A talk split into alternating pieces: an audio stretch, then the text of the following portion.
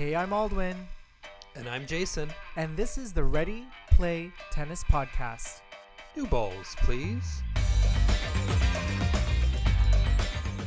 Why I didn't get excuse me? Can you talk louder so everyone can hear you asking me about my drugs? I mean, if we had Hawkeye, you would be so freaking embarrassed right now. Well, how come they can say whatever they want to me? Oh, it's old talent. That don't work. I just sit on the couch. I don't want to look like I am I'm gonna be his boyfriend.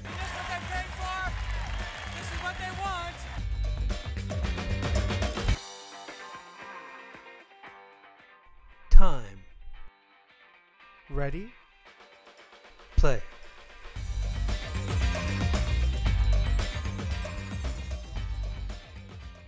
Welcome to the Ready Play Tennis Podcast. I'm Jason. And I'm Aldwin. And usually we try and do some fun little intro, little tease, but this episode, as at the very start, has got to be all about the Djoker.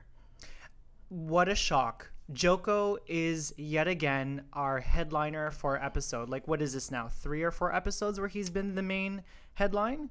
Well, I mean, he is the number one player in the world, so You know, funny that you should say that. I seem to have um, amnesia when it comes to remembering who the number one players in the world are.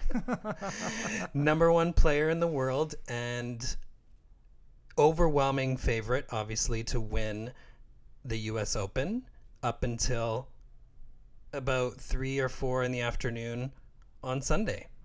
cray cray. Mm-hmm. Were you? So I was texting you. You weren't. You hadn't watched it live. So I was trying to be a good little boy and catch up on some of my work work mm-hmm. and could not stop paying attention to our Instagram as you and I have both discussed. it's it's an ongoing thing and before we started recording, I obviously expressed to you the challenges of watching tennis in the way that I used to through the PVR, recording all the matches, seeing the ones that I want to watch on the schedule, and then going to those. Because as this thing, this incident was taking shape, I think you had said that your phone was lighting up, and I started getting a few messages as well. Yeah, the tennis fan was blowing up my phone. Very quick context. I was working at Nevada Rose, my friend's store, and you know was excited to watch my um, full slate of tennis viewing in the evening, and people were just messaging me on Facebook, Instagram, texting me. They're like, "Did you hear what happened with Novak?" And instantly, I texted him like, "Girl, did you hear?" But you hadn't seen. Mm-hmm. No, I hadn't seen. I mean, I thought some of the most interesting things we were going to talk about were Tsitsipas's collapse in the third mm. round, and then the whole thing with Zverev and Mannarino, and the match being delayed by like three hours. But then, but then this happened, and juicier things prevail. Yes. Okay. Give all of our listeners a recap because you are amazing when it comes to things like that. I Oh, think. well, thank you. Thanks for the compliments. Um, so it was five all in the first set between Pablo Carreño Busta and PCB? PCB and Novak Djokovic. He seemed a little bit frustrated. So, admittedly, again, I was not watching the match, so I sort of fast forwarded it to the juicy part. I was like, what happened? What is going on? I only knew that he had been defaulted, so I just fast forwarded it to get up to where things um, took shape.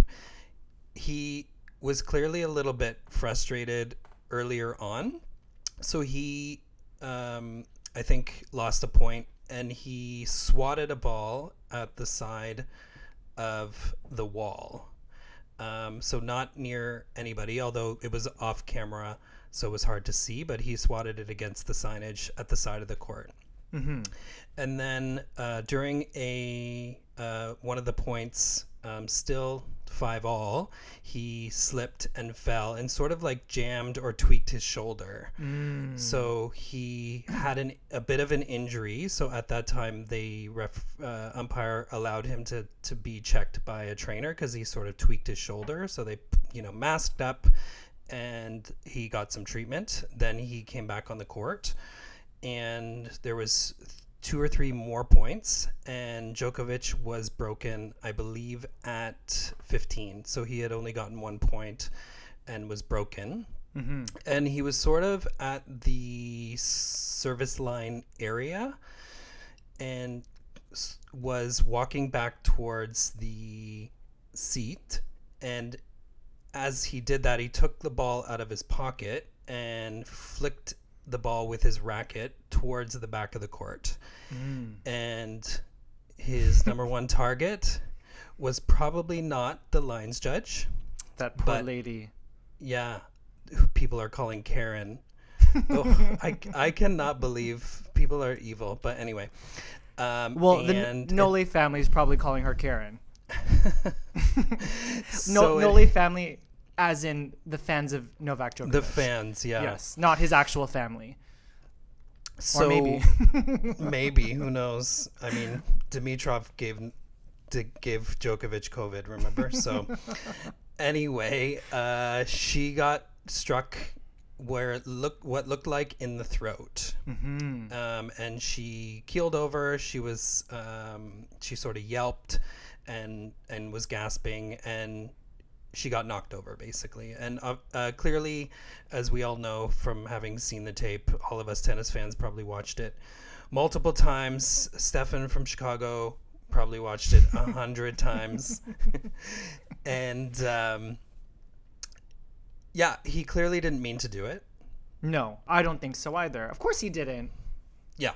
But and he was obviously mortified when he saw what happened. But um, there are consequences. Okay, you know what? I'm glad that we raised that specific detail because according to the player rule book, doesn't a disqualification happen when a player it doesn't there have to be intention intention to hit a ball with aggression I, that's i read that somewhere is that correct Yeah, and I think where there's some confusion is that um, there was intention to hit the ball, and he hit it aggressively, and it caused harm. He obviously didn't have an intention to cause the person harm, but his intention to hit the ball and hit it in aggressive or violent fashion caused the harm. So that's Right. where that's where he is getting dinged, and he's getting dinged big time as the favorite in the tournament by Hun- getting the boot. honey bun that sounds like a straight up dq to me like no argument no confusion pack your bags honey bun. Well don't pack your bags because you have to stay quarant you have to stay in your hotel room. But he um but it took a long time. They were on court discussing with the tournament referee and the umpire for about 10 minutes. And i've seen since seen uh, some of the uh, dialogue or the quotes that Djokovic was trying to talk them through and trying to get them to consider other avenues and other um, options for their decision as opposed to a default. Yeah, you know, hmm, what's my initial thought? Um, in the aftermath, I, as you know, have been reading a lot of the comments from our friends and tennis family on Facebook and Instagram. And, you know, we have one friend, Gus, uh, in Montreal. And when we talked about the Serena incident, his entire reasoning was rules are rules and the rules are set in stone. If you in, infringe upon the rules, then you have to suffer the appropriate ramifications. So, you know, within the definition of the rule, Djokovic should and did get defaulted. That's Gus's point. Um, yeah, I mean, I, I don't, I don't see how there could be any other way. I mean, I, I've, I've seen and heard on Instagram that a lot of the Nole fans are calling, you know, that poor lineswoman. Other than calling her Karen, they're, they're awarding her Best Actress for overacting. Did you hear that? I have seen sort of like uh, memes with Oscars in hands and uh, near the incident, and it's just I like this poor woman wanted any of this. So people I think have creeped her out and and found her Instagram, and they're like putting awful comments out there like this woman actually wanted to get hit in the throat and and plans for Okay. this to happen But I do have a question for you, being, you know, the all knowledgeable rep on this podcast for the men's tour. So in I watched um, you know, discussion about the disqualification with Johnny Mac, Patrick McEnroe was there. I believe the re- the tournament director was there, or some representative was there from uh, the U.S. Open. James Blake was there, and Patrick McEnroe was going on and on about how he had been noticing that Novak has been playing with fire for years. You know, you know his tantrums on court are well known; they've been well documented. Um, players and fans alike have seen them, and it was just a matter of time for him to be defaulted or sorry disqualified in this way. So, do you think like I I don't watch Novak a lot. Does does he mm-hmm. have a bit of an attitude on court? Yeah, I think he can be a bit aggressive in that way. I mean, obviously he didn't intend intend to do that, but he does have, I think, a tendency to cause his own bad behavior when he's not playing well. I don't know if, if it's to the extent of what Patrick was was saying. I think, yeah, it's tough. I mean, I don't have a, a huge backlog of, of memories of him misbehaving. I obviously have not watched as many matches as Patrick may have, but um, he was he's obviously gone through a lot this summer with his own Adria tour, which we talked about at length. Yeah. the things that he's been doing with this new player council, uh, trying to continue to reach and achieve the heights of Nadal and Federer and get to 18, which would be one behind Nadal and two behind Federer. And he wasn't, uh, you know, I think he went through a few points in that in that game where he was getting upset, and that boiled over after he had his little jarring of his shoulder, and you know, he just hit the unfortunate target. Yeah, you know, I it, through this journey of our podcast, again, I am not as well versed and knowledgeable about the men's tour. I mean, obviously, I had heard and know of Novak Djokovic before we started, but what I've learned of him since we started this whole journey in mid-May is that he does have narcissistic tendencies. You know, I think he feels like he's um, invincible. I think he feels that he is above the rules.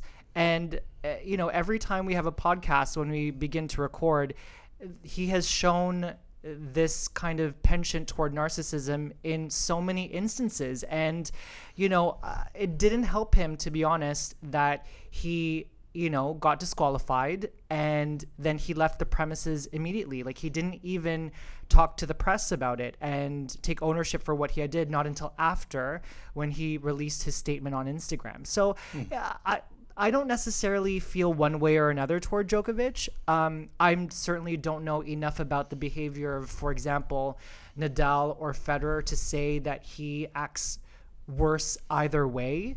But I don't know. From what I've seen of his behavior, he just is not. He's not. He's not my. He's not my kind of guy. I'm not feeling Yeah. him so much. TBH. I think he didn't. He TBH. Mm-hmm. He uh, PCB. Mm-hmm. He didn't do himself any favors by leaving the premises and not owning up to his mistake in front of the media in the same way Denis Shapo did when he laced the umpire in the eye, which mm-hmm. caused that umpire to have surgery during Davis Cup. broke his orbital bone. Yeah. And he, Denis, obviously apologized, I think, right away, took ownership as a 17 year old. And I think he even, I heard, paid for the, the umpire's surgery. You know what, Denis? If I didn't like you before, I like you even more now, honey bun. Yeah. And get I me, think get me he- a ticket on that night train. I think he learned and grew from that incident as well. yeah, and look at him now. Mm-hmm. When you learn from your mistakes, positive things happen in your life because the situation does not repeat itself. Because the universe has said to you, "Bitch, you learned, so we're gonna level you up." And Shapo's level up is a quarterfinal appearance. That's right. He's the only Canadian in the quarterfinals. And we're going to get to that in a second. But sticking with Djokovic for a bit, okay. there's obviously this ongoing conversation that if it were Federer or or Nadal or somebody else, that maybe the treatment would have been different. What do you say to that? would it have been different?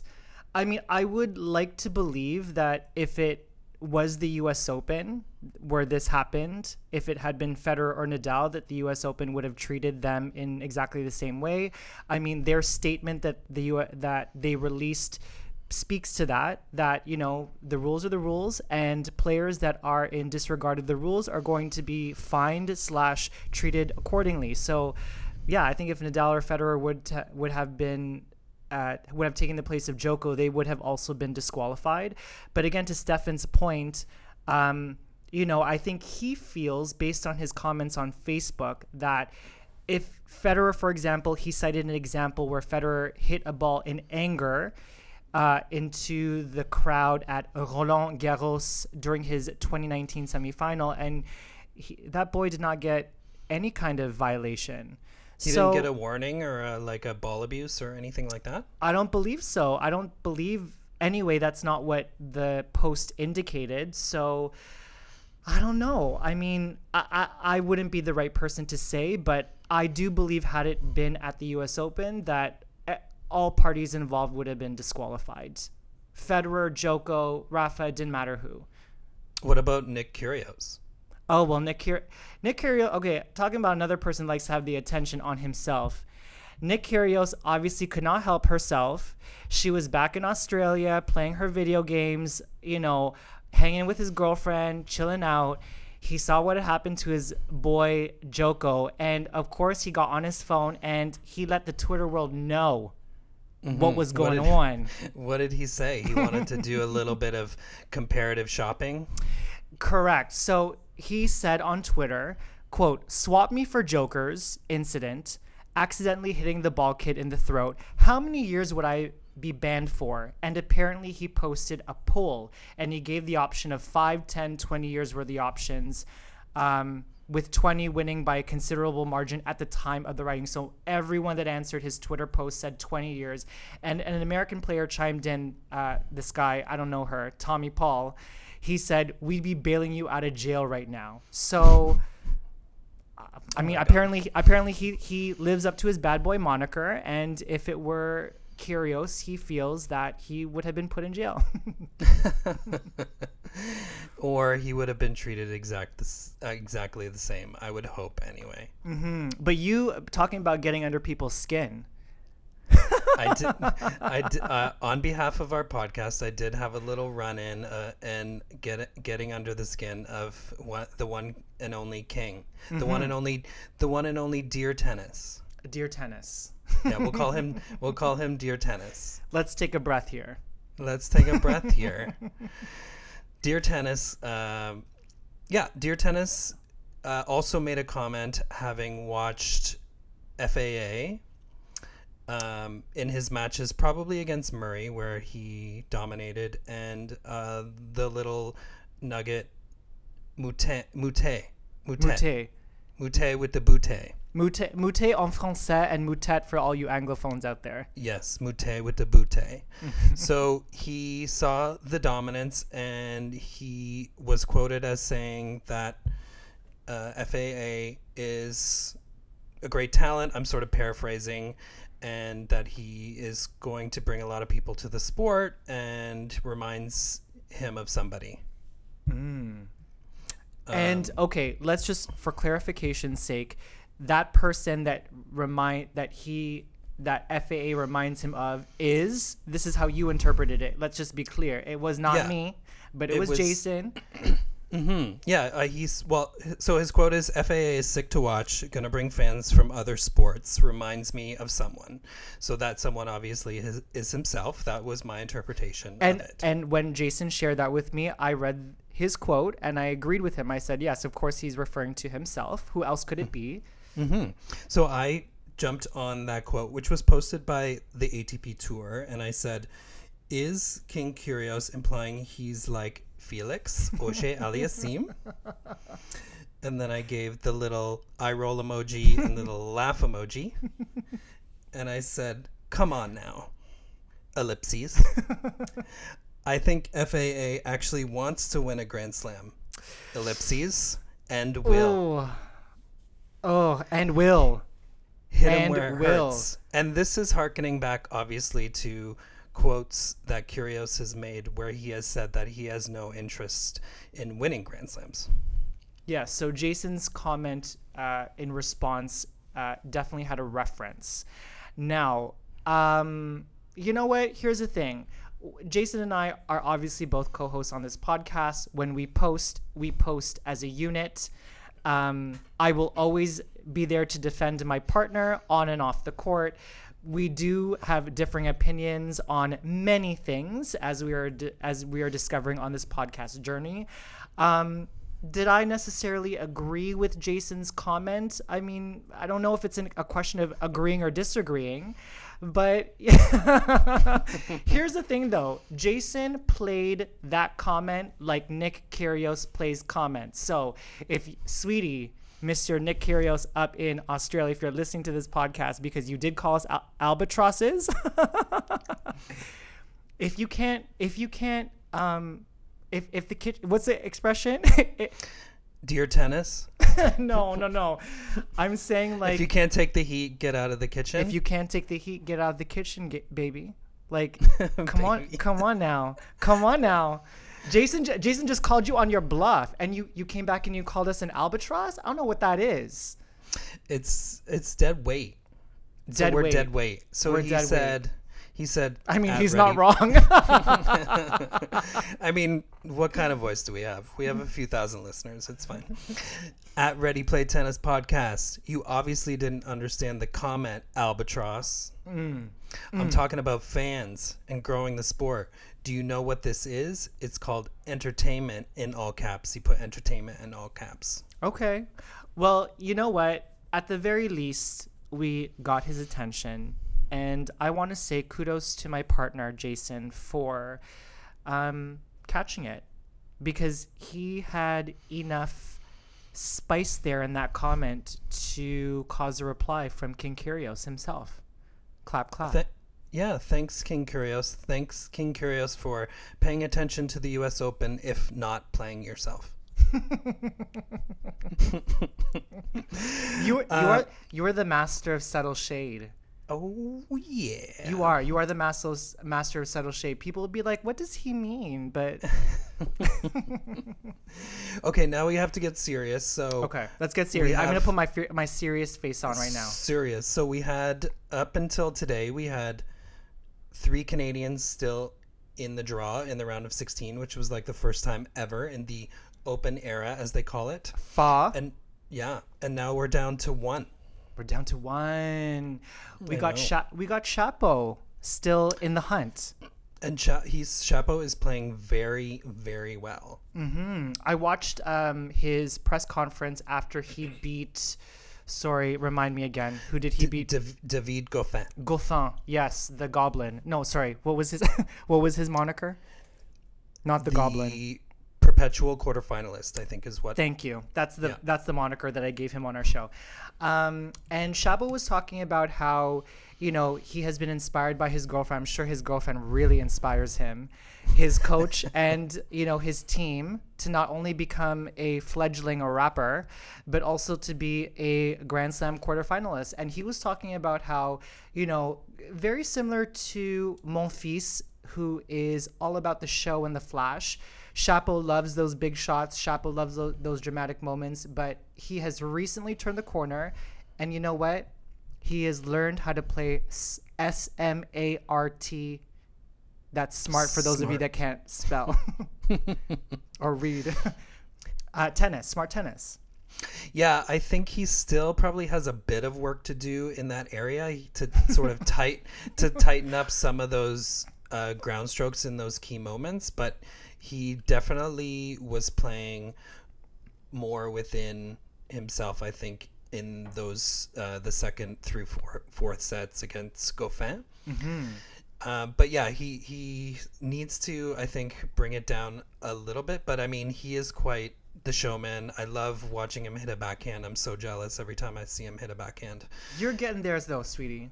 Oh, thanks. Yeah, you know, I You're continue to work on it. And you know, th- speaking of that, I was watching some commentary in one of the matches with with Taylor Dent, and he is talking about his coaching, and he was saying which I think is interesting within the context of what we've talked about previously is that you can't always you can't prioritize improving and winning at the same time. And that I think is very interesting and true as we have talked about your forehand and my backhand. So if you want to improve your shot, you can't always go back to the things that have worked for you. Yes. Otherwise you're never going to improve. Yes, as was evidence in our last practice match where I kept on saying two ha- one hand Aldwin, one hand Aldwin. Like y- if you're practicing something you want to level up, you got to always do that thing that you're practicing. Anyway, that's mm-hmm. my little spiel. Did you answer yourself? I did. And I still hit with a two-handed forehand every now and then. so back to the Canadians. Felix flamed out a bit against Thiem today. I think I don't know that he flamed out. Thiem was just he put all of his booty energy into that match.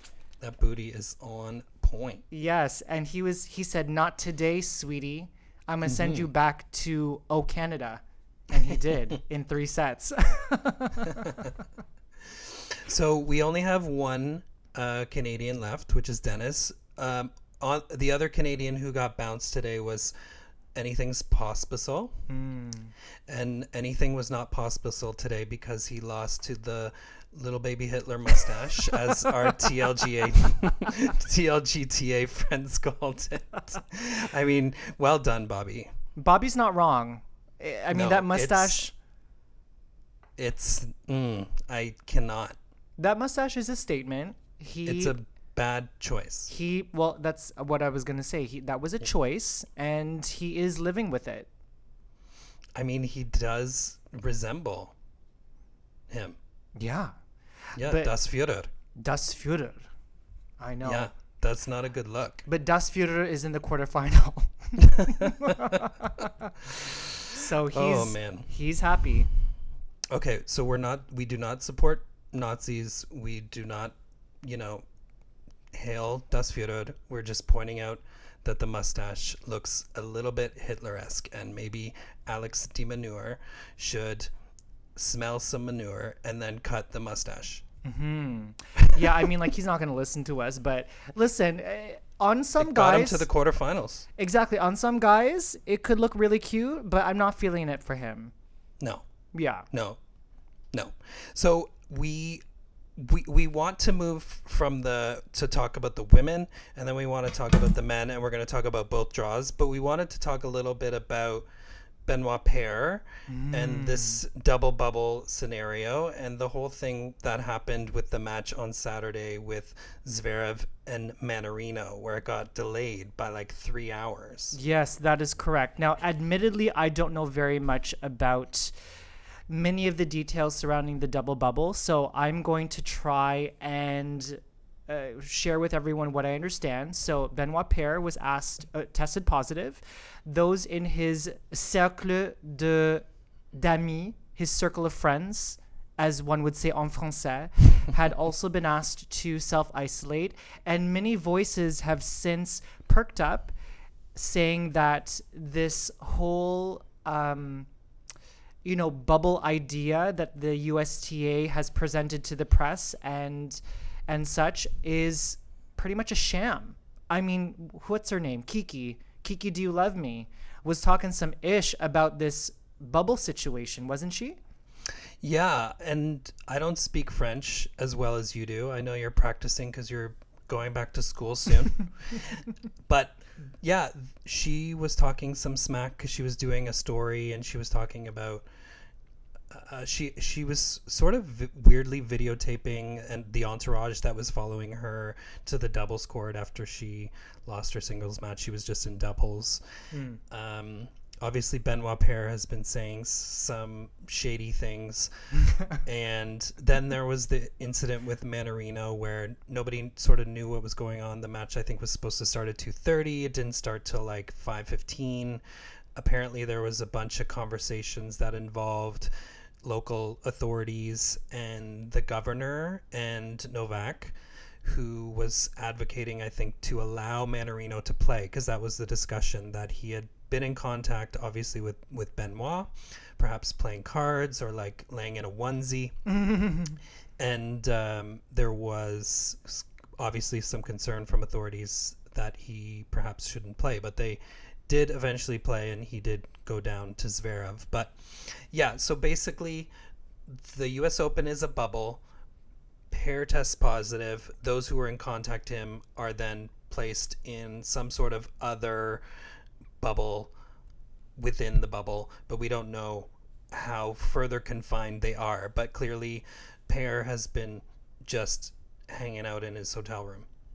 Yeah, I mean, uh, what I think of immediately is so when Kiki started talking smack about this faux bubble, she had already lost to whoever it was she lost to in the draw, which means that if she ha- was flagged as a person that had come into close contact with Paire, why wasn't she asked to isolate?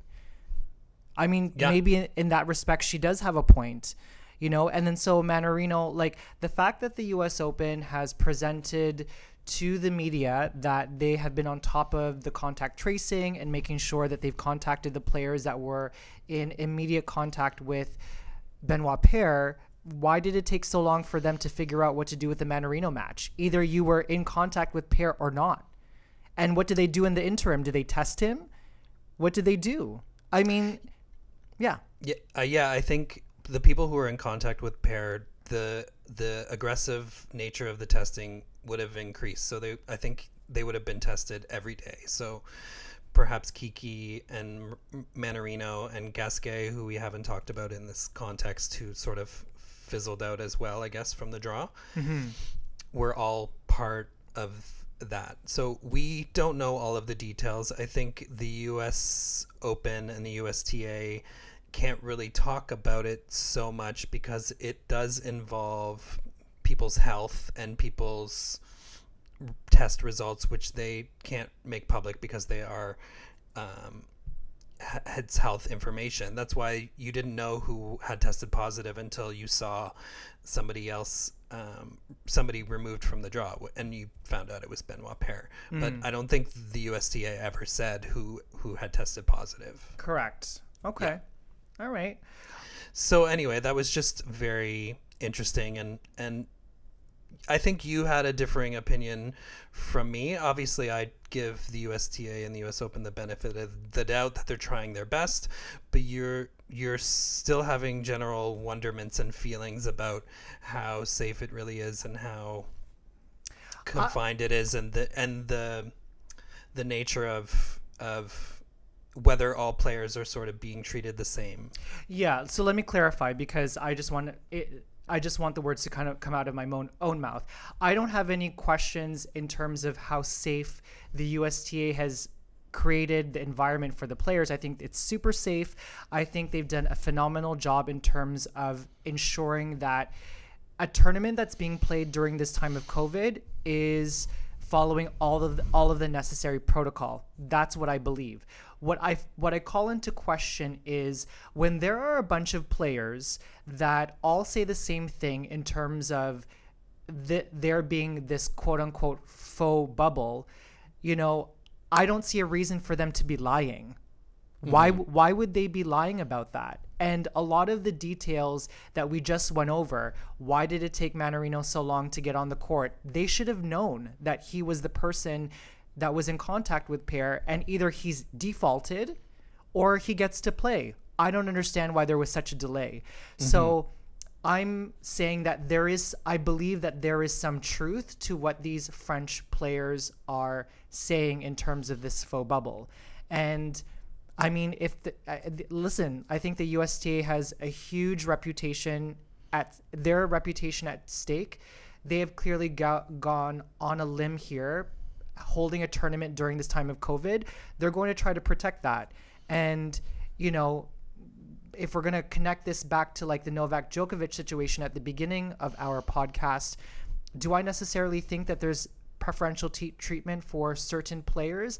I mean, I think there is a little bit of that. And that's kind of like the elephant in the room that James Blake had mentioned during his commentary about the Djokovic disqualification that there are lower level lower level players that say the rules are not applied evenly to everyone. So you know, I credit you, Jason, for having so much positivity and optimism about the USTA, but I'm not sure that we're getting the full picture, is all I'm saying. Mm-hmm. Yeah, no, I think that's that's fair. I do agree that if if um, there was concern about Mannarino, why why wasn't he taken out of the draw earlier? The only thing I could think of is perhaps he had received a test and was waiting for the results and they hadn't got the results for his test that particular day so they wanted him to wait that's the only thing that I can think if if he was on this more aggressive regimen of getting tested mm. daily and they didn't get his result for that particular day in a timely manner but who knows? None of us really know but and you know the questions I think are valid but they're also coming from the same crew of friends who have a friend who tested positive so there could you know there could be just a bit of yammering abo- amongst the friends and complaining but that's just the other side of the of the coin i guess All right, that's fair. I'll give you that. I'll give you that.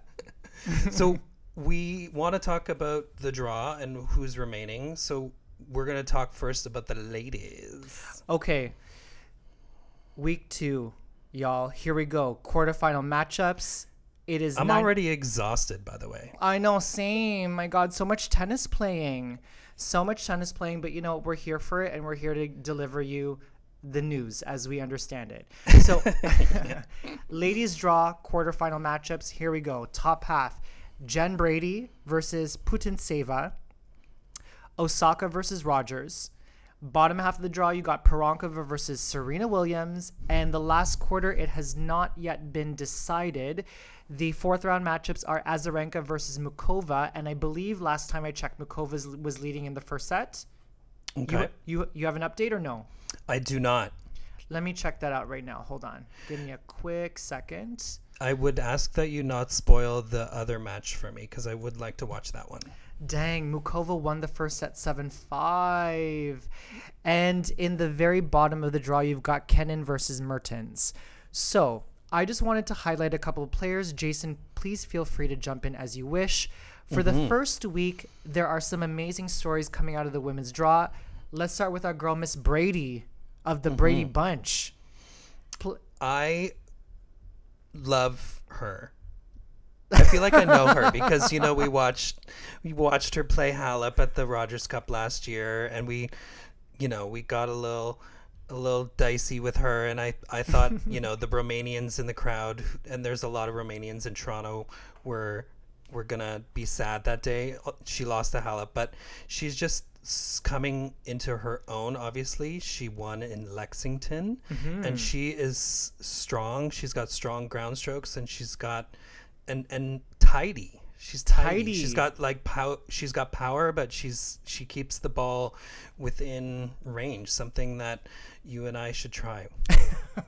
Yeah, definitely. We should try that based on our last practice set on Yeah. a couple days ago. Um, okay, what I wanted to say about Brady was this: when we watched Brady lose to Halep. Again, she's a player who exhibits her emotions on her sleeve, but she talked recently in a couple of interviews saying that she's kind of changed her mind frame and really really thought about playing positively. And this kind of play really showed up in her defeat of Kerber. I remember I was in the car with our friend Ryan, and Ryan said, You got to watch out for Kerber because Kerber has the kind of game that could win a Grand Slam during this time of COVID. She's consistent, she's a backboard, she doesn't do anything special, but you know, she waits for her opponent to make the mistakes, and Kerber could be the silent killer in this whole draw. But you wa- you and I watched that match. Brady was playing aggressive. Her forehand was on point. She was dictating play, and she said, "Not today, girl."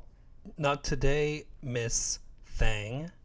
Yeah, she um she was dictating the whole first set and even as Kerber got into the match, she was still able to to hang with her and still she wasn't necessarily dictating, but it also speaks to the other layer of her game, which is she can move around the court and play defensive as well.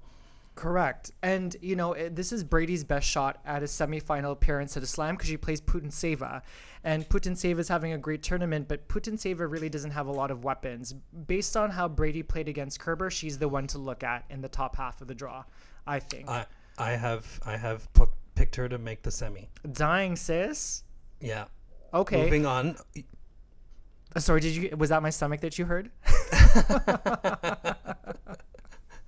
Did your stomach growl? It did. It growled. Okay. Oh. Very quickly, number one seed Pliskova lost, but no one really cares because I forgot she was the number one seed. So moving on. Um, another big story of the years, Miss Shelby Rogers. Mm-hmm. Another one who did well in Lexington. Yes, uh, you we you and I watched the Kvitova, Kvitova match. Mm-hmm. Comments, Yeah, thoughts. Kvitova blew four set points, or sorry, four match points. She blew. Uh, Kvitova on hard court is probably s- like second most dangerous to Kvitova on grass court because she can just blast you off the court. But this Miss Shelby Rogers again said, "Not today, sweetie." She saved four match points in an insane slugfest, played the match of her life, and now she finds herself in a quarters, in the quarters where she faces Naomi Osaka. Mm-hmm. So good on Shelby. Yeah, I didn't realize Shelby had such power herself. I admittedly haven't watched her play a ton. I watched some highlights of her win over Serena Mm-hmm. in Lexington, and then watched a bit more of the match with Kvitova, and she was going toe to toe with her off the ground. Yeah, so I mean, I don't pick Shelby against Naomi. I think Naomi is, you know, yes, she is appearing um, at all of her matches with a with a BLM mask, a person a person of color that has been killed, and so in that way she has received a lot of uh, media attention and deservedly so. But you know, in terms of tennis, Naomi's quietly going through the draw, and she also looks very sharp. So I pick Osaka over Rogers in that in that quarterfinal. Um, but good for Shelby for making it so so this far. well, You've already called the match. I've Well called done. the match. Great job, Shelby. You've made the quarterfinals. We'll see you next year. I I also picked Osaka. okay, moving on quickly. Pironkova. No, Who? Serena is gonna take it. She okay? No, Peron- eh, Serena's for sure gonna take it. But let's just give a clap, clap out to Pironkova, part of the Mothers on Tour. It's a mother's quarterfinal. It's okay. I didn't know this detail, but this U.S. Open is her first tournament in three in three years. Is it? That's amazing. and she makes it to the quarters. Like she beats Cornet. Cornet was kind of on fire because she beat former U.S. Open finalist Madison Keys. But again, yeah, I- got my cervix blown out. But I'm gonna get on this court and I'm gonna play some matches. I'm gonna win, is what Yeah. she said. She um, she doesn't have a ton of power, but she seems similar to Kerber in, in the ability to redirect the ball a bit. But I can't see Serena having much trouble. I'm sorry. Mama versus mama. I'm going to pick Serena. Okay, yes. Um, my sentimental favorite is Miss Vika. I know she lost the first set to Muchova, but she beat Sabalenka, her countrywoman, in a hot mess error-filled match. She beat the Polish girl Swiatek. And I mean, just going back to what we said about Vika in the last match, as the Cincy champion, she looks relaxed, she looks happy, she looks confident, laser focused, she looks damn good in that Louis Vuitton mask.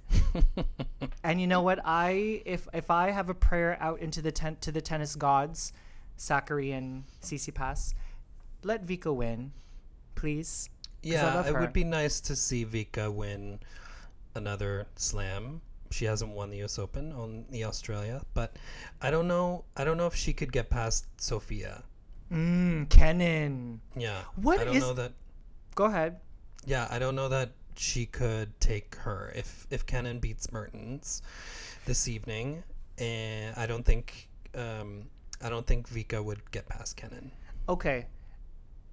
Okay, uh, sorry, I'm just a bit scattered in my. First of all, the Kenin Mertens match is a tough one to call because Mertens is also on fire. Remember, last podcast, you and I both said she is the most consistent player in this return to tournament play. You know, and but Kenin is also a silent killer. She has one slam under her belt. She moves through the draw very quietly but I I I don't know. I think Vika looks really sharp, and I think whether it's Mertens or Kenin, she still has a good shot at that at, mm-hmm. at getting to the final. hey, she you know she's a two-time Grand Slam champion. She's won many titles, so there is a shot for sure. I just don't know. Kenin's ball is so crisp, and she can just sort of hit it wherever she wants. She doesn't. uh, There's a lot of disguise, I think, Yes. in her in her game and the way she hits her ground stroke. You don't really know if she's going behind you or if she's pulling you in the other direction. So, That's what my grinder hookup said to me yesterday. So for the semis, then you your hope is that Vika beats Muchova, and and then then it would be oh sorry the court where we? quarters. semis the quarters yeah Yeah. Yeah. Um, okay. Last person we got to talk about. I think the biggest story of the U.S. Open so far is Serena. mm-hmm. Jason, you said last week that Serena, you pulled a quote from Serena saying that her recent play was like her trying to kick out a, a boyfriend.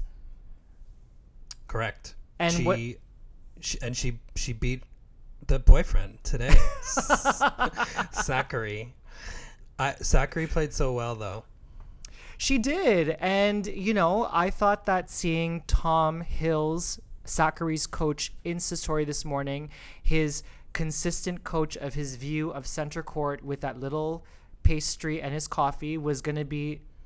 Add, it was going to add to the winning tradition, but alas, it was not meant to be. I am pleased though with the women that are coming up and and the stories that you've talked about this this week. Brady, Rogers, Sakkari, Vika again, Mertens. Like these are it's nice to sort of see some good solid players and as we've talked about with the women's draw over and over, it would be nice to see some consistent players who are on the winning end. So you know, when we talk about Kenin, for example, it would be nice to see her win again because Oh, so you don't want you don't think Serena's a story? I think Serena is a story for sure. She's come, she overcame um, these feelings. I think she's finding it within herself on the court and finding her own uh, motivation. When she went down two love in the third set, she got very um, emotional, as we've talked about. She wears everything on her sleeve, and she had a few yells. She had a few, obviously. Um, let chords that didn't go her way, which could easily be frustrating. You know all about that playing me. I do. but yeah, she's um, she played really well today, despite it going to three sets. She sort of blew the tiebreak in the second, and I'm sure that was weighing on her, having lost in the same way to Sakkari uh, a week and a half ago. Yeah, I mean, I, I even said on the previous podcast I wasn't thinking about Serena for Cincy, and I wasn't really thinking about Serena this first week of the U.S. Open until this match, because, da- like you said, down love two, she summoned the Serena of old, the Serena that clawed her way back in that 2005 semifinal against Maria Sharapova, and she showed me today that she wants this number 24.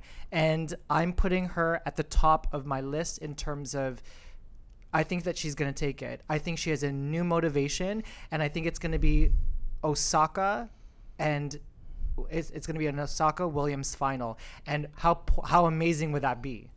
I mean, yeah, that would be awesome. I didn't pick Williams to go to the final, but uh, so th- the the draw that I have s- has a final between Osaka and Kenin. I think I think I think Kenin might beat Serena if they make it to the semifinals. This time, I, this time I don't think so. I, I under under normal circumstances, I think yes, but I think uh, Serena showed today that she really wants it. This this match for you was a turning point It- for the, in the tournament for her. Correct. That is hundred percent correct. Okay, so we'll see. So your your suggestion on Saturday will be Osaka versus Williams, and I'm saying Osaka versus Kenin. Hmm. Ooh, juicy. and you think if it's Osaka versus Serena, who will take it? I You think you say Serena. I think it's going to be I think that the universe could not write it any other way than to have Osaka versus Williams in the final. And I think it's going to be a complete turnaround of what we saw the last time they played the US Open final. I think it's going to be dramatic. It's going to be, well, not not a turnaround in that sense. I still think it's going to be dramatic, but I still think it's going to be Serena that's going to summon all of her energy to win that 24th slam. I'm gonna I'm gonna go with you. I'm gonna you know. Okay. Okay. you've you've convinced me. Osaka versus Williams. Williams is gonna win her 24th. Yes. Oh, yes. So over to the men then. Poor Tsitsi. My boy. Yeah, the Greek bun. the Greek god. their Greek god. He's now left relegated to eating hot dogs. Yeah, he felt that this, his loss against Coric in the third round, having blew six match points, was the funniest and saddest moment of his career. he, um, yeah, that's that's tough. He was up five one in the fourth set. He's a yeah, he's a different cat. Um, I mean, I, as you and I know, tennis is a point here or there. I mean, he had many points to to clinch it, but he just didn't. So He kept shank. He shanked a few forehands uh, when he had those match points. So, and some are saying that perhaps he should change his coach and swap Daddy for somebody else. oh, level up. Yeah, exactly. But now that Djoko is a no go, the draw is wide open, Mm-hmm. And there's going to be a new Grand Slam champion.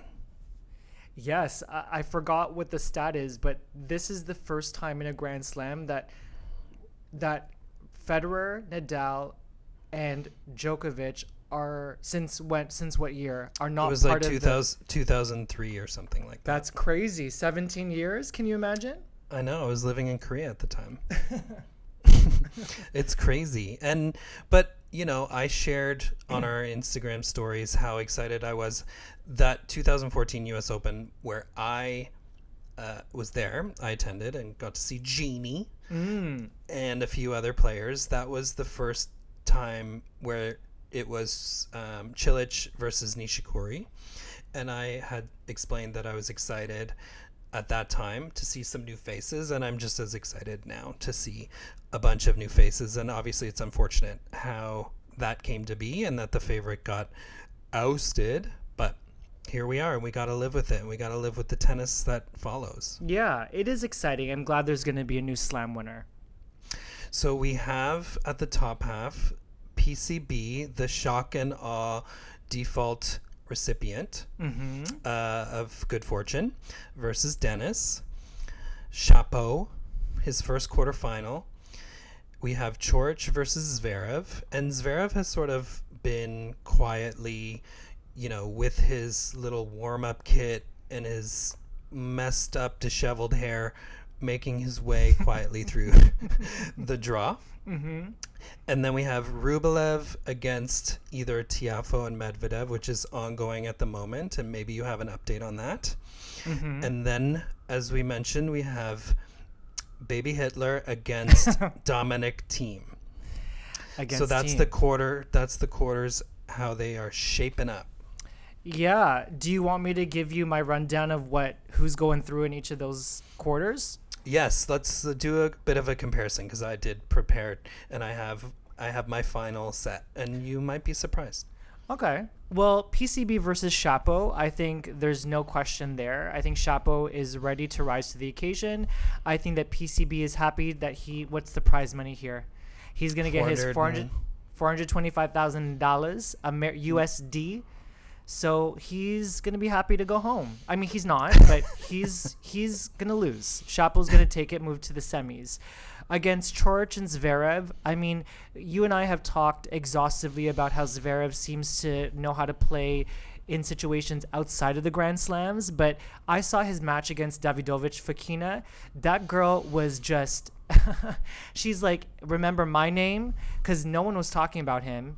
And he played amazing, I thought. And so I think it's going to be Zverev in that quarter against Coric, setting up a Shapo semifinal.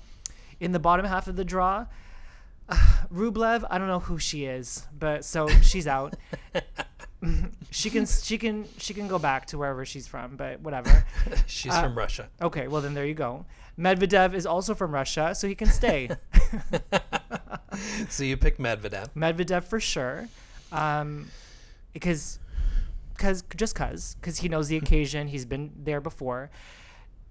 de Minaur can go back and shave his mustache, mm-hmm. and it's going to be Thiem. And if, interestingly enough, I think that those you had made a comment, Jason, about how you were happy to see the up and co- up and coming slash next gen slash next torchbearers for men's tennis start to make moves and start to really show themselves on the tour. You got Thiem, in my opinion, Thiem Medvedev and Zverev, Zverev and Shapovalov in the semis, and you got your wish, honey bun. Yeah, that makes me very happy. I did not pick Zverev to beat George. Ooh. I picked I picked Ge- George to beat Zverev. I think I I didn't see that his last match to be honest. So Coric or Zverev? Uh, Zverev. Hmm. I saw Ch- George was also dominant. If if we're comparing the two, he won in straight sets, which was probably good considering his match against Tsitsi. Mm-hmm. So it, it'll be a good match. It'll be one I will definitely try and tune into. But I did pick uh, Denis and Coric to meet in the semis. Denis and Coric. Denis and Coric and Medvedev and Thiem. Medvedev and Thiem. Gotcha. Gotcha. And then uh, my final is Coric and Medvedev. S- you don't think that you don't think that Thiem is saying to himself, "This is my turn. This is my turn." After having lost a couple of slam finals, here here I am. It's possible. It's possible, but I don't know. I'm still picking Medvedev. I think Medvedev. It's Medvedev's uh, tournament to win or to or to lose. Interesting. Interesting. That's funny. Our um our follower and a loyal podcast listener, Norton Hills, out in Australia. Hi, Norton. he, he, him and I had a little kiki on Instagram today, and uh, he had responded. He had actually asked us a question, and he said, "Well, what are your thoughts about Med- Medvedev?" I'm like, "Well, I can tell you exactly what Jason's going to think because Jason is a lover of Medvedev, not to the point of cheating on Delpo, but this is his man for the 2020 U.S. Open, and Jason is you are holding true to your loyalties." Mm-hmm. You know, I've had, I have, I've had my eye on Medvedev for a while. I've been following his career. I've been watching a lot of his matches in the same way I watched like Tsitsipas and some of these other next gen players who are now coming up. Hmm. And I think I think it's Medvedev's moment. Hopefully, he will be able to build upon and you know learn from any mistakes like being up 40 love and then blowing the game against Nadal which turned around that fifth set he won't do any of those things and he'll take he'll take the title from Coric in the final Okay. All right. So you're saying it's a Medvedev Coric final. I'm telling you right now, it's going to be a Zverev Thiem final, and that Zverev Thiem final is going to go to five sets, and Thiem is going to win it in a in a ah. tie break. I would say if if it's Thiem and Zverev it'll be four sets going to Thiem and Thiem will have his first grand slam Okay. All right. Well, I like right. this. I like. Yeah. So we you have you have all of our all of our notes, all of our picks, uh, listeners. So you can call us out later. Thank you. Thanks for sharing with us your picks after the whole Djoko debacle. What what do you think is next for him for Djokovic? For Djoko, Yeah. Um, probably uh starting another tour. He's probably gonna plan to create his own tour where there is no social distancing and no mask wearing, and you can hit as many lines judges as you wish.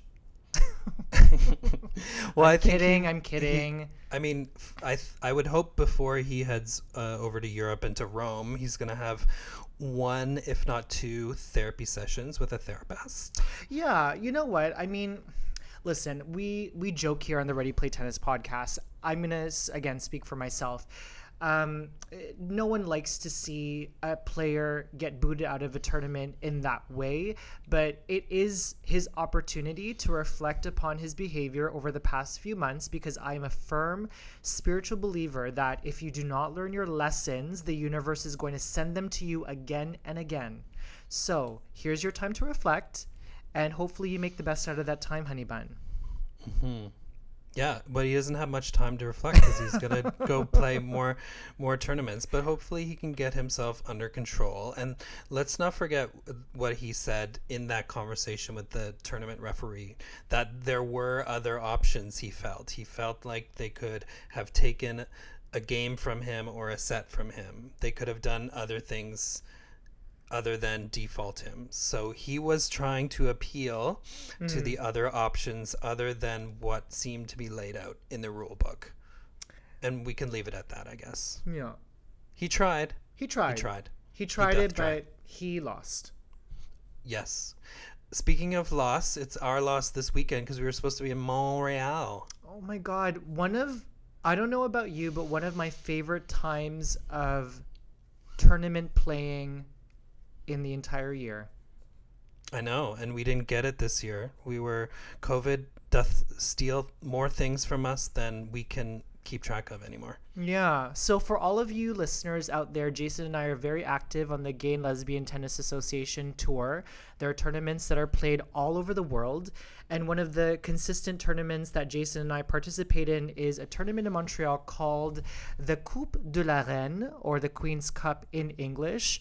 Um, that is an amazing tournament where we play on site at a club called uh, sorry at a at Ile des Sœurs, and um, yeah, it's the end of the summer on the Labor Day weekend, and it's just fun and friends and attracts wonderful people from all over North America and the world, and we're so sad to have missed it this time around. hmm What's your fondest memory on court at the Coupe de la Oh my god. Okay, well, my fondest memory with you on court was our match last year against Edsel and Cam. I want to say that that's our break breakthrough doubles match.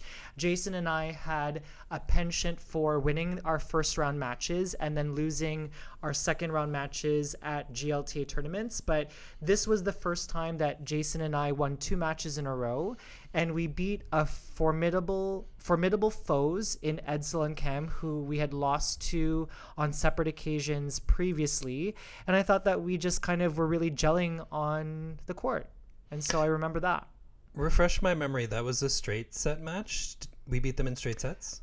I think we did. I think we did. We did. I think I think we were. Um, the second set was tighter. I think we won the first set six two, and the Yes. second set was tighter.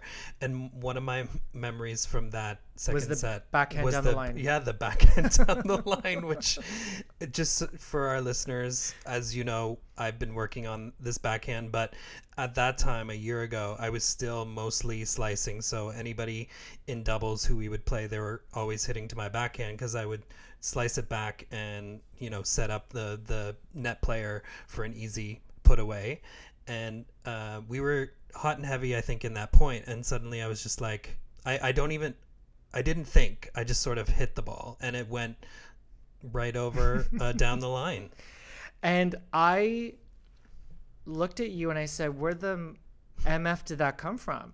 But I was happy that it came at an appropriate time. Um, okay, very quickly for me, I mean, obviously the tennis playing is a highlight.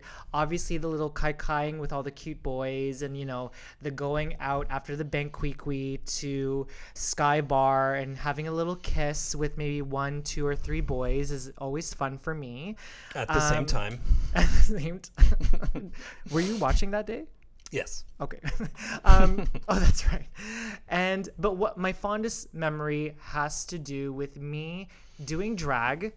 Um, for those of you that don't know, I do drag on the side a little bit, and my alter ego, his name is Chi Chi, and I have been so kindly invited by the tournament organizers to perform at the um, award winning banquet with my friends uh, Vincent, otherwise affectionately known as Nya and the best Celine Dion impersonator in all of Montreal, Guy Oud.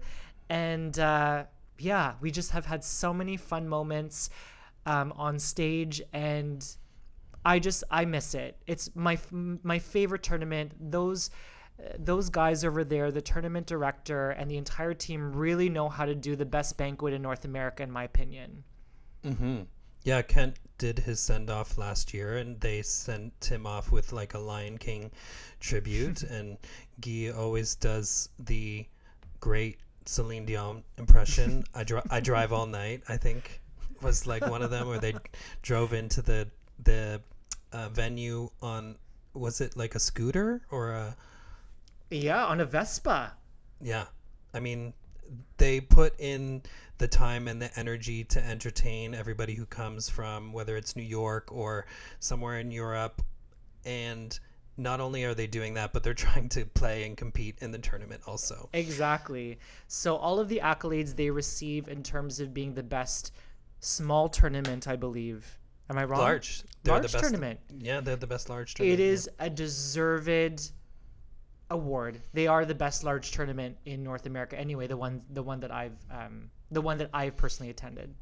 hmm Yeah, it's so fun to go watch people on the court and to sort of hang out by that court one and watch the mid middle weekend of the U.S. Open on the TV screens and laying on the ground and catching up on the matches and and driving around to the grocery store or to the SAQ down the street where I pick up bottles of gin. Yes. Oh my god, as we talk about it, I miss it so much. Do you want to talk a little bit about your finals appearance? Oh my god, Jason. yes, so I had my third B singles final appearance in Montreal two years ago. I think I was most happy having beat Nancy for the first time in the semifinals. Uh-huh. That was a that was a big deal for me because Nancy is so crafty. Uh, so I was very happy to have beat her and unfortunately lost in the final. This time in a super tiebreak uh, against a gentleman. I forget his name, but he was from New York, I believe, and he had this little shtick where he would always brush the back of the the can the canvas at the back of the court before a point. I think it was like a little prayer or something, and obviously it worked for him. Yeah, I mean, I remember that he was not wearing any undergarments. Are we giving away too much? I mean, I know that he uh, was not Jewish. oh my god. I don't know where we go from here, but he But okay, he, stood, I, I will. he was the winner, Yes, and I I, will provide the up to A. I will provide the proper segue. Um, you know, being Jason, one of Jason's best friends, and you know, l- growing with him in his tennis journey from that fateful moment uh, in 2015 where we met, and he said that he wanted to join tennis again, to when he was in Indy a couple of years later playing in his in a B tournament, losing to an incredible player, but he told me afterward that he said that he was terrible and that he should go down to C. And I said, no, you're not a C player. You should play in B. And I, I mean, he had a hot boy summer and he made the finals of Montreal. So that was really, I wanted you to win so badly because you had worked so hard for it. But Yeah, and I still haven't won, you know, three times a bridesmaid, never a bride, and that that tournament because it was a masters, I got so many points that I got bumped up to A, and I've been in, I've been, you know, floundering and win winning one match here or there in A for a few tournaments now. well, then you can understand Dominic Thiem's frustration. He should be That's your true. favorite to win. We just need to keep working and working hard. My first A tournament was at the Western and Southern site, by the way, and my first win was on the center court there in Cincy. Yeah, Mike Myers. Wasn't it Mike Myers? Yeah. When he he's a killing mask. people. yeah, exactly. uh, on that note, we all have our picks. Uh, uh, we hope you continue to enjoy the U.S. Open as it uh, heads into week two, or it's uh, actually it's already in week two. And the next time that you hear from both of us, we are going to give you the full recap of this week two, and there's going to be two new Grand Slam champions. Well, two new Grand Slam champions for 2020, but a, definitely a new Slam champion on the men's side.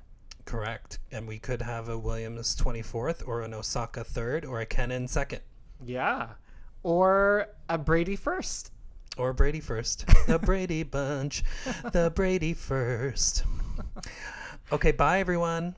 Bye. Hey, it's your serve. If you love this episode, be sure to give us a five star review. And don't forget to share it with others and let them know what all the racket's about. See what I did there? And don't forget, follow us on Facebook and Instagram at Ready Play Tennis Podcast. See ya.